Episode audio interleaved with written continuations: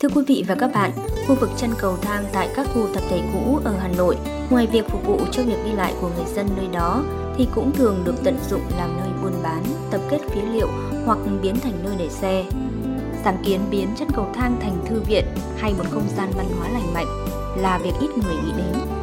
Vậy mà gần 20 năm qua, khu vực chân cầu thang tại khu tập thể A3, phường Nghĩa Tân, quận Cầu Giấy đã được cải tạo, trở thành một trong những điểm lui tới không thể thiếu của bà con quanh khu vực này. Chỉ một góc nhỏ nhưng đây là nơi gặp gỡ, giao lưu, cũng là chỗ để mọi người tìm đến đọc sách báo, cập nhật thêm chút tin tức, thăm hỏi sức khỏe nhau.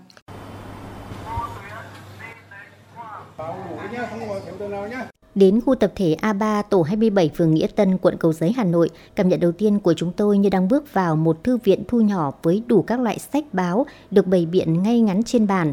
Bên trong những chiếc tủ kính được cây gọn gàng ngăn nắp nơi góc cầu thang là nơi tập hợp hàng trăm đầu sách các loại, từ sách dạy chăm sóc cây phổ biến kiến thức điều trị bệnh cho đến những cuốn hồi ký, tiểu thuyết lịch sử hay tác phẩm văn học kinh điển. Ông Trương Văn Côn, tổ dân phố 27, phường Nghĩa Tân, quận Cầu Giấy cho biết. Cầu thang văn hóa này đấy, nó làm được một cái chức năng rất cơ bản của trung tâm học tập cộng đồng và nó có một cái tác dụng nó đưa cái nghị quyết trung ương năm khóa 8 ấy về xây dựng và phát triển nền văn hóa Việt Nam tiên tiến đậm đà bản sắc dân tộc. Năm 1999, mô hình cầu thang văn hóa chính thức được thành lập. Ý tưởng ban đầu chỉ đơn giản là hình thành khu vui chơi cho các cụ hưu trí và các cháu thiếu nhi.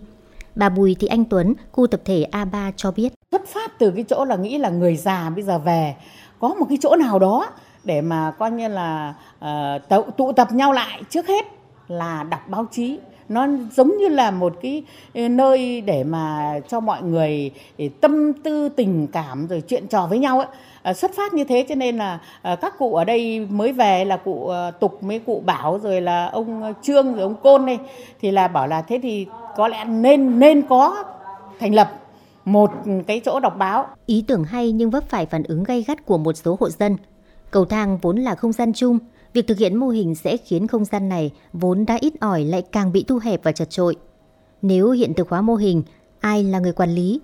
Ai chịu bỏ ra kinh phí để duy trì hoạt động? Để giải bài toán này, những cán bộ cơ sở ở đây phải vào cuộc để vận động thuyết phục bà con trong khu nhà với phương châm cán bộ đảng viên gương mẫu đi đầu, lấy dân làm gốc trong việc thực hiện đóng góp kinh phí, hình hài của cầu thang văn hóa dần được hình thành, hiểu tác dụng của cầu thang văn hóa trong việc xây dựng đời sống văn hóa ở cơ sở và nhận thấy mô hình thiết thực có lợi cho việc nâng cao dân trí, nên bà con ai nấy đều ủng hộ. Ông Trương Văn Côn, tổ dân phố 27, phường Nghĩa Tân, quận Cầu Giấy cho biết. Tủ sách này thì ờ, có nhiều nguồn, những người ở đây có thì cũng mang tới.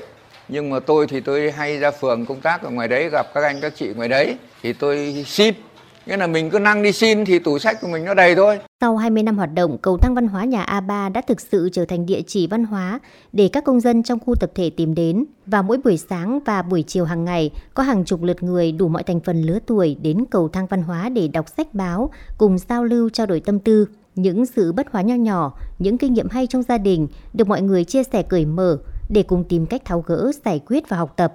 Qua sách báo, mọi người được cập nhật tin tức và thường xuyên được bổ sung nhiều kiến thức về văn hóa xã hội, pháp luật, các chủ trương chính sách của Đảng, Nhà nước cũng như những kiến thức về chăm sóc sức khỏe, kỹ năng sống. Bà Nguyễn Thị Hải, ông Nguyễn Văn Hoạt, người dân trong khu chung cư A3 chia sẻ.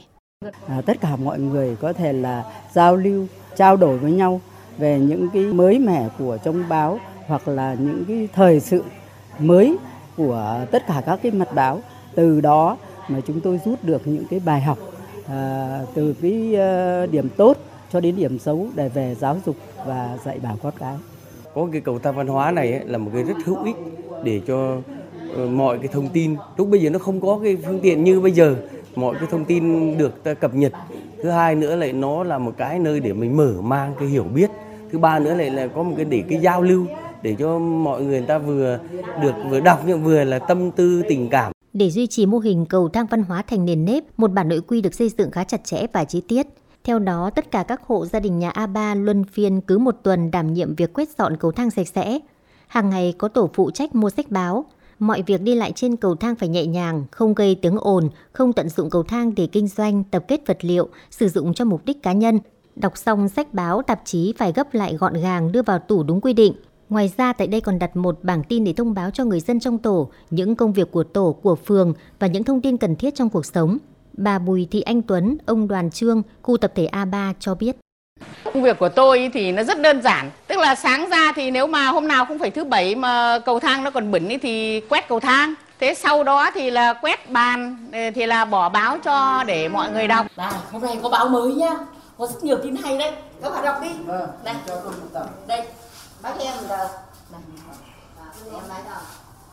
Thì coi như là hàng tháng là ông cũng phải à, động viên đôn đốc. Hàng ngày là ờ, đưa báo ra rồi thì là tối thì xếp báo vào. Nhờ những quy định đó nên cầu thang lúc nào cũng sạch sẽ, đặc biệt việc giữ gìn và bảo vệ cầu thang được phân công theo từng nhà, từng buổi nên cũng không có chuyện bị trộm vặt, dán vẽ hay quảng cáo bôi bẩn lên tường.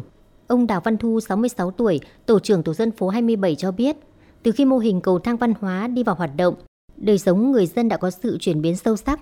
Trong khi chân cầu thang của những khu tập thể khác thường được tận dụng làm nơi buôn bán, tập kết phế liệu, thì cầu thang A3 là một không gian sinh hoạt văn hóa lành mạnh. Đặc biệt, tình hình an ninh ở đây luôn được đảm bảo suốt 20 năm qua. là nó đảm bảo cho cái an ninh ở khu vực này tức là khi mà đã đọc báo thế này thì những người lạ mặt mà vào thì đều biết mà trên một cái cầu thang như thế này thì kẻ lạ mặt là không vào cho nên thì ở đây nó không có những cái vụ mất an toàn Không chỉ là nơi để các thành viên của khu tập thể đến tiếp cận thông tin sách báo bằng tin hàng ngày, đây còn là điểm giao lưu giúp những người mới đến và những người cũ hiểu nhau hơn. Bà Đàm Thị Nhiễu, bà Nguyễn Thị Hồng, người dân tổ 27 Bắc Nghĩa Tân, quận Cầu Giấy chia sẻ. Cứ về cái cầu thang an ninh văn hóa của tổ dân phố 27 ấy, của A3 đấy thì tất cả những tin tức gì người ta cũng nắm ngay được là bước đầu tiên khi mà có báo mới về, có chuyện mới về. chị em chúng tôi trao đổi những cái công việc gia đình thực chất có nhiều người tâm sự về kiểu không nói được ở nhà đâu à tôi mời bà con đọc báo nha Nhân dân có đủ rồi này. À, tuổi trẻ cười rồi. Cảm ơn ông nhá. Hà Nội của ta thành phố hòa bình Cầu thang văn hóa mô hình nhỏ nhưng ý nghĩa lớn đã góp phần xây dựng và nâng cao đời sống văn hóa của người dân, không chỉ riêng phường Nghĩa Tân mà còn với những người đang mong muốn có một góc sinh hoạt chung ấm cúng giữa những căn hộ tập thể bốn bề bê tông lạnh lẽo. Từ thành công ban đầu này, cần nhân rộng thêm nữa những mô hình cầu thang khác, nhất là khi số lượng chung cư cao tầng xuất hiện ngày càng dày đặc. Khi mà người người nhà nhà đều vội vã, thì những chuyện tốt đẹp đang diễn ra hàng ngày ở cầu thang nhà A3 sẽ góp phần gắn kết cộng đồng hơn.